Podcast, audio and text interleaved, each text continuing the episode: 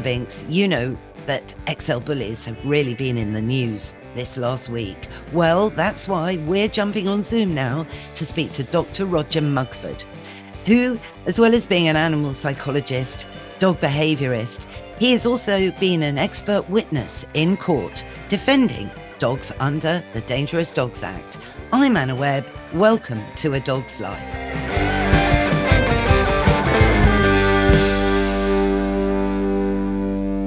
Dr. Roger Mugford, what an absolute delight that you've joined us on A Dog's Life. Well, it's a privilege to be with you, Anna, and, and listeners too. Well, it's very important to be chatting to you really right now because apart from being the only person that's ever trained the Queen's corgis from the outside, the late amazing Queen's corgis, you've done everything with dogs. You are really the godfather, I would say, you know, of dog training and dog behavior. Well, my own dog, Dave, doesn't think so. Um, but uh, I've worked with dogs for 43 years, and actually before that in, in a research capacity.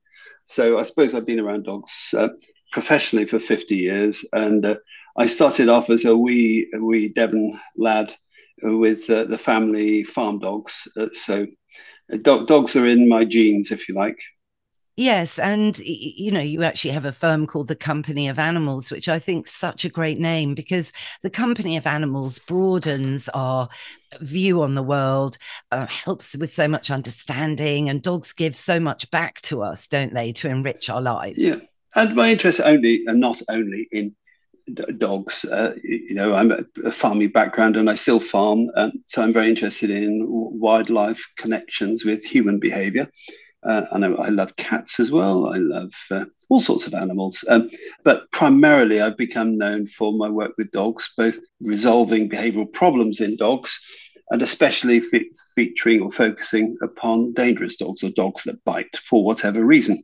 And of course, that could be a dog of any description and from any background. Yes. And in the news this week, of course, everybody knows that Rishi Sunak has just added a breed to the Dangerous Dogs Act, the American XL Bully. And you were really around at the time when this knee jerk legislation was introduced in 1991. So you must be seeing so many parallels at the moment. I did groan when I uh, heard the Home Secretary and then followed shortly by the Prime Minister. And I just saw it as the same sort of political expediency that accompanied Kenneth Baker's um, featuring um, a ban on pit bulls and a number of other breeds, of course. Back in the debate began in 1989 with the sad death of a little girl, or the severe mauling of a little girl called Ruxana Khan in, in Bradford. Um, and I was called by the Home Office to comment upon that and to suggest what could be done to reduce or contain or prevent dogfighting and the further importation of this breed, the American Pit Bull Terrier. And I, I thought it, a ban at that time sounded like a really good idea. What better way that, to stop dog biting than just say you, are not allowed to own dogs that fight, uh, Pit Bull Terriers, and, and, and it prevent their importation.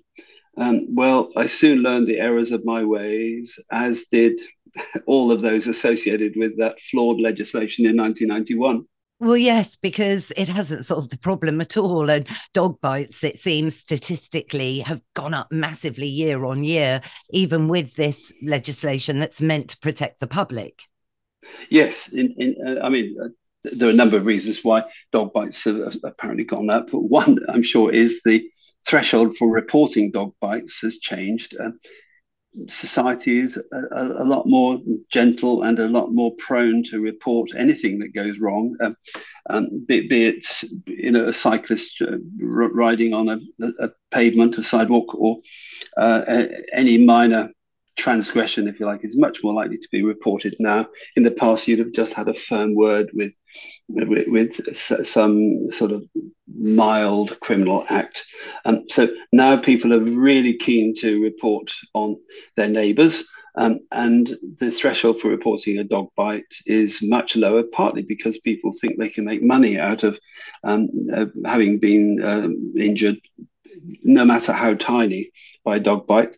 Some, sometimes the, these insurance claims are based on em- emotional distress caused by a dog bite. So um, don't believe the dog bite statistics that you hear from any source. Uh, But look, one death, one um, serious dog bite is horrific and uh, and needs to be properly focused upon. Uh, um, and allegedly, there were six dog related deaths last year, which is horrific and, and a, a, large number. And you know, one will be too, far too many. Uh, in America, something of the order 60 plus, so 10 times as many are killed in America. And there's a lot of evidence about the reasons why certain dogs bite and even kill people. Um, uh, they've been much more focused on understanding the reasons why dogs do what they do. I mean, why is it, Roger? I mean, are genetics to play in this, or is it all down to nurture and training and, well, a lack of really training and socialization? Well, genetics are certainly a, a big factor. Uh, you know, I've been bitten by a Dachshund, I've been bitten by a German Shepherd, uh, uh, I've been threatened by all sorts of dogs. Uh, size is a predominant factor, and size clearly has a genetic cause, if you like. You breed for big dogs, little dogs, and undoubtedly there is a genetic basis to we'll call it general personality. So a border collie has a different personality than a, a phlegmatic uh, Great Dane. But there are enormous variations within each breed, and broadly speaking, there is a category of behavior that we'll call canine, which is shared by all dogs. Um, now, a, a propensity to be aggressive is certainly one of those traits. Dogs are hierarchical creatures. They are brought up within a pack, which they include human beings within that pack. They're more friendly to people whom they know that are, if you like, pack members, and less friendly to people outside. Um, now, those tendencies, how wide or broad a dog's uh, generosity, if you like, of spirit is spread uh, across all human beings um, is determined by early social experience, by socialization. So, uh, a puppy that's brought up with a lot of people in the family and visitors and goes to puppy classes and has more nice experience won't have discovered uh, anything about aggression or the need to be um, protective of of, of, its family or of its pack. Animals that are not well socialized uh, will tend to be more suspicious of strangers, and, and that is the basis of uh, dogs that become dangerous. Uh, well socialized, well trained, well managed dogs are not dangerous. So, Roger, do you think, you know, because everything's based on type and on tape measures, that many in- innocent dogs, like, say, a Great Dane, who might be mixed with a Labrador, might get seized? Well, exactly. Um, the, the, the 1991 legislation, sorry to go back all that time, um, was this was defined in really vague terms. Um, you know precisely what was type, what was an American Pit Bull Terrier. So things ended up in court, and a lovely man called Gary Dunn was had his dog seized, and and I was on the defence team, and it was the, my first, if you like, working experience of the enacting the very legislation that I had encouraged the then Home Secretary to introduce. And Gary's dog wouldn't hurt a fly. It was a lovely dog. I've forgotten its name. Poor, poor Gary and his dog ended up literally in the Crown Court which was uh, at that time based in Kensington, just at the back of Harrods. And um, absolutely ridiculous things were being said by an expert witness provided by the RSPCA and by a vet. Um, and basically, the word type was uh, accepted by the court as meaning a broad, having a broad meaning as more or less thereabouts, just about. Uh, that's those sorts of uh, words were used in the ah. court judgment. And from there on, any dog that was a Staffordshire Bull Terrier or was, as you say, a cross between a, a Great Dane and a boxer or a boxer and anything could be seized as being of the pit bull type. Now, with the not very well considered announcement by uh, the Home Secretary, Suella um, Braverman and the Prime Minister is that if you use the word type, it will encompass every conceivable bull breed, right, starting from the good old uh, John Bull, English Bulldog, right up to the legally owned uh, American Bulldog, which is a, a tall, fine looking dog, like a miniature Great Dane. um, and and with uh, floppy lips and floppy ears too.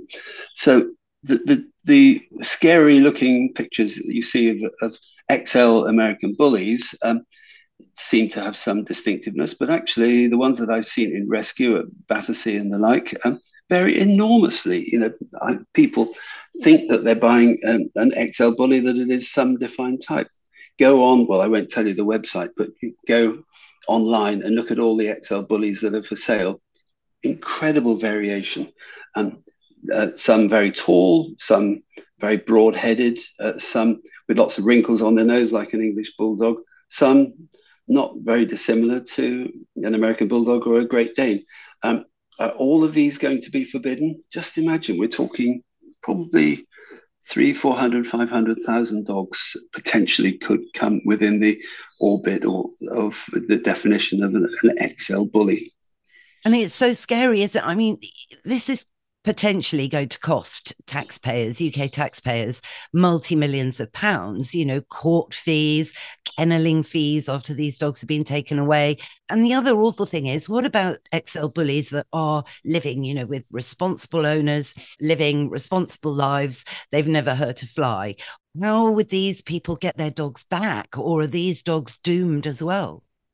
They uh, will be doomed. Um, already, um, the responsible animal charities like the Dogs Trust and um, the, the, RSPCA and the um, Battersea say that they are receiving lots of these dogs or lots of big floppy eared uh, drooly type. Yeah. you can tell I you can tell I don't own one, and I wouldn't I wouldn't give them this unpleasant description, but they are they're very drooly uh, dogs. Um, that they're being overwhelmed with their numbers, um, and the, the possibility of finding new homes for these reject dogs is very remote. So, guess what? They will be euthanized, um, and uh, it's such a tragedy. Uh, uh, people who are walking their bulldog cross, let's call them that, down the street are being stopped, and people avoiding them for no yeah. reason at all. Um, and um, as we say, it's the deed, not the breed. Undoubtedly, the deed of a dog that's aggressive is, is awful. Come to somebody like me and lots of other, you know, well-informed dog trainers and, and behaviorists who are there to help you. But um, the, the thought of involving the police or inverted commas experts um, criminalizing owners on the basis of their dog's appearance is utterly ridiculous. Um, and uh, it's you know a uh, dare I say, a piece of political expediency to make it appear that um, the government have a finger in every pie, looking after our best interests, and uh, will react to the latest news story. Well, I'm sorry, this is not the right reaction. The right reaction is to really have a public education campaign to encourage people to uh, think carefully before they buy any dog. Um, and, and of course, we've seen a big uh, increase in dog numbers owned. Um, probably of the order 20, 30% increase since COVID. And for very good reasons, p- people have really discovered the pleasure and the companionship and the psychological um, benefits of, of having a dog in the family. We don't want to change that. These are, you know, unpaid social workers, no matter what the breed. And, and once you've been imprinted upon a puppy or a dog in your family, uh, it becomes one of the family. It is one of your children. And to have the thought of uh, some interfering social administrator, call it the police, say, uh, removing that animal from your loving family context is horrific. On a practical level, Roger, so anyone listening that maybe has got a boxer cross Labrador sat at their feet and just wants to convey the right impressions to people in the current uh, vibe, would you recommend muzzle? as being because I read many years ago, of course, that the dog that's muzzled in the park is actually the safest dog in the park.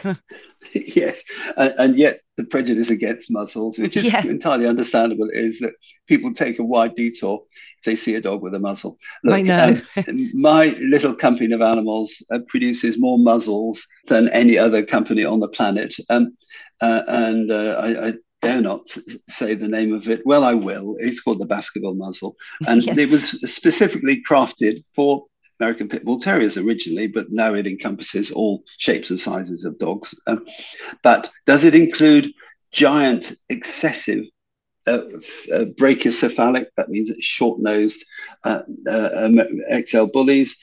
Well, it's a challenge, and we are having to redesign uh, our range of muzzles to accommodate uh, these extreme large dogs. Um, I would also include um, breeds like uh, Japanese Tosas, uh, and um, I already mentioned the dogs of de Bordeaux, really gigantic heads. They do represent a challenge. But look, no, no matter if you have a Parson Jack Russell Terrier, a Poodle, a um, XL Bully, um, it's a good idea that you get your dog used to wearing a muzzle. Why? Not just because um, it's the responsible thing to do when out in the park, and most dogs don't need a, a, muzzle in the park, but a trip to the vet, your dog is injured, it gets a an injury to its paw, and you have to address it, and it doesn't like its paws being held or, or being attended to by a vet. Every dog needs to be adapted to wearing a muzzle. And yes, yes, if you think your dog just may come to the attention of uh, uh, this present Conservative administration, um, then uh, you should be looking for a muzzle. And outside this podcast, uh, contact me personally, contact my company of animals. Um, we are working on it. Bring your dog out to us. We're in Leafy, Chertsey, out uh, west of London. And uh, we will endeavour to give your dog a personal muzzle fitting. It is something that clearly government haven't thought about we are thinking about it. I'm working with Battersea and and other responsible rehoming agencies to find the uh, the sizes and types of muzzles that will, will be required if this staff law is enacted because as i say there is no one single head shape or type of um, uh, xl bully they come in all sorts of shapes and sizes so we've got to have the variety of muzzles uh, needed if this becomes law. But let's hope that common sense prevails, mm. and uh, and that these politicians will move on to some other matter of public interest and concern, like uh, uh, electric cars versus um, petrol cars, or uh, who knows what. Well, yes, um, as we speak, there's been a change in, in all of that as well in, in this week's news. So we're living in such a time of high news stories, you know, that that's my hope that things will calm down, Roger, and people see sense. And I'm, I'm just realise that perhaps, you know, we're living with more dogs now in our lives than ever before since records began, Roger. So dogs are part of society now, and that's fantastic. So they need to be recognised. And I just think a lot more power needs to go to local authorities you know bringing back the dog license it surely is a good idea if it's done properly. And then funds are channeled to local authorities to offer training sessions you know groups you know fun evenings fun dog shows free community events to get people together and offer the sound advice. Look anna um, I, I want to appoint you as the president of the of a happy society that we all aspire to. Um, but you're absolutely right. Um, but I would simply say to um, listen to this podcast that you and uh, out there that uh, having a dog, owning a dog, is a privilege. It's not a right. Um, you know, we have an in, an incredible responsibility to ensure that our uh, dog ownership does no harm to others. I, I say the same, by the way, to horse owners, um, uh, and uh, that means that uh, collecting revenue, taxes from dogs, is a reasonable thing to do as long as they're, they're spent, those funds are spent to the benefit of dogs and dog owners. Now, this happens in most European societies, and, and the tax in Switzerland upon the first dog is modest, on the second dog is, is slightly more, and the third, and, and thereafter it becomes a bit steep. Um, so, you know, one dog owner in your family, two even, um, exerts its amazing psychological therapeutic influence. And when you when you have a kennel full of dogs out back yapping away and annoying the neighbours and pooping in the park, um, then it becomes a, potentially a social nuisance. So, it, I think bringing back the dog license and uh, taxation, if you like, um, set at some modest fee like five, ten pounds, um, is right. The dog warden service uh, tends to be one of the services which local authorities cut back on when they're short of funds and um, you know, Birmingham, Woking, and many other um, local authorities are going bankrupt because they can't afford to pay for all the things that the local government has to do. And well, like, for goodness sake, dog owners, and um, find some small sum of money that you'll pay for the privilege of having a dog. Um, so that stray dogs are better cared for. It's not just a matter of the big animal charities. Uh, we have a properly funded dog warden service. Um, and of course, intervene when people are irresponsible, cruel, neglectful of dogs. Uh, dogs need protection from bad people it's just a shame, isn't it, that it seems that the XL bully has been adopted by the bad people, you know, the people that like to intimidate or do dog fighting, which is horrific and illegal. So if you know, but they're going to always have a dog. So if, if it's not the XL bully, it'll be another breed in a year's time. And they're probably manu- well, manufacturing, crossing the dogs at the moment. So, and we're all back to square one where Rishi Sunak foolishly said type. And then that is the problem now. Indeed, and I'm old enough, and some viewers may even listeners may even be as old as me. Um, I won't give my age on there, and that in the 50s, it was Dobermans were really bad, or no, so German Shepherds, and then it was Dobermans, then it was Rottweilers, and then it was something else, and then it was Pit Bulls, and that now it's XL Bullies. So there are these fashions, and uh, Jeremy Clarkson, who's a fellow farmer like me, um, in the Sunday Times uh, wrote, uh, let's have a wolf, uh, an XL wolf tronic. In other words, go back, let's have some wolves and let's crossbreed them and make them even bigger and looking ferocious and uh, and fit in with the digital age and scary scariness. Um, in, in, other words, there is another type breed of dog around the corner which um, silly people will dream up. Um, and for goodness sake, uh, we've just had an explosion in popularity of um, poodle crosses, labradoodles, um, uh, cavapoos, and the like. And, and th- those listeners that, that, that have one, they're, they're, pretty good. Sometimes their personalities are a bit colorless, but what lovely little family animals, pets they make. So that was such a big change in fashion. In fact, the ownership of big dogs like Labradors and the like is somewhat on the decline because it's been filled, that void has been filled by these little personalized crossbreeds or by thousands, thousands of dogs being imported from the likes of Romania and other uh, less fortunate countries in Eastern Europe and elsewhere. And there is a massive trade in badly socialized, basically feral dogs captured off the street uh, in Eastern Europe. Um, and th- these are dangerous dogs because they're not socialized, they're not trained, they haven't been habituated to urban living. Um, but people, inverted commas, rescue, adopt them, and they can make very unsatisfactory pets. Many of them make lovely pets as well.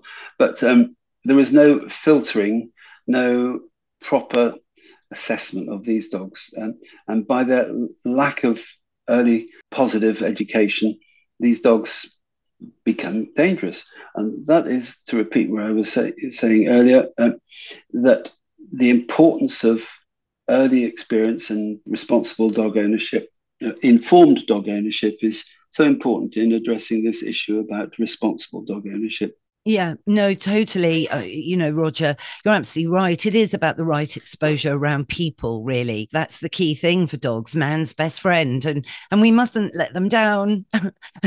no. Um, and there are so many uh, other dangers in society. You know, I drive a silent electric car.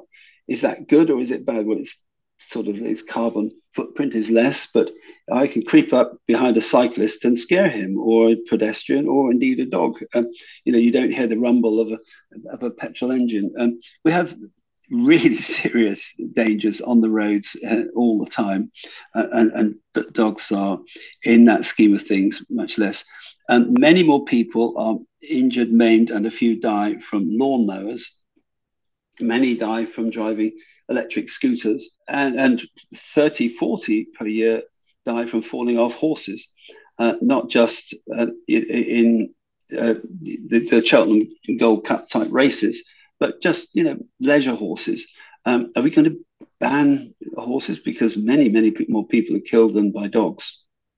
Gosh, that's so interesting. I hadn't actually thought about that figure. Is it really that high? 40 people die on their own pet horse on a on an average hack. It is, and and uh, here I am, Roger Mugford, animal expert, farmer. I was nearly killed by one of my own cows five years ago. I was rescued by my lovely Romanian farm worker, um, but uh, I, I, was uh, treating, attending to her calf, but she took exception to me. So again, about seven farmers, or actually three or four farmers per year, are killed by their own cows, and I was nearly one of them.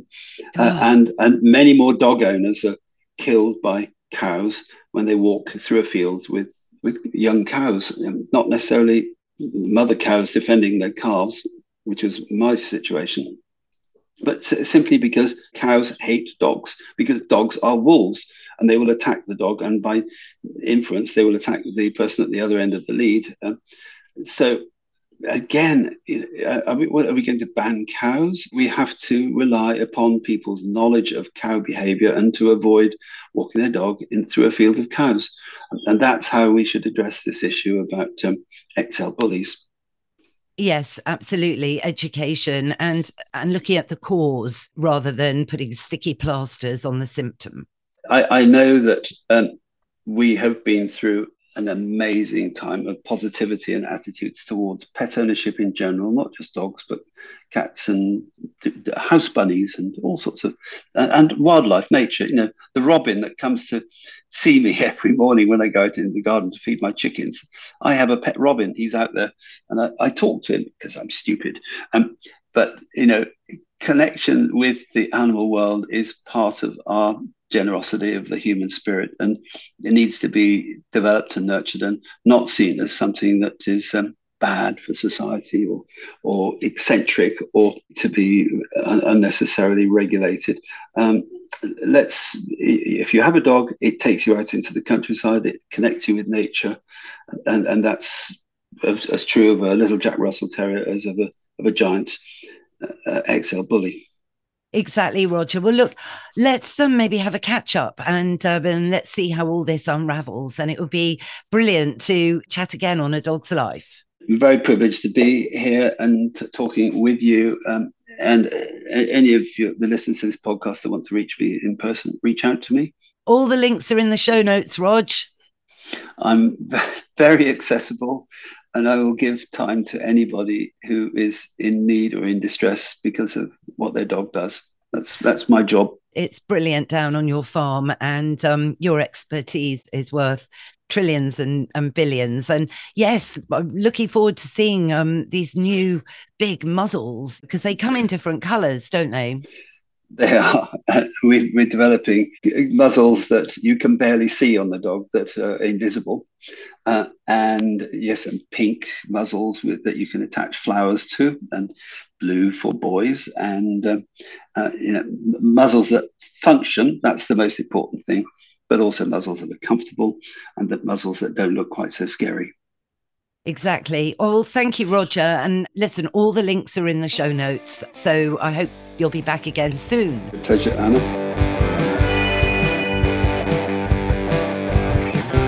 That's our show, Mr. Binks. What did you think?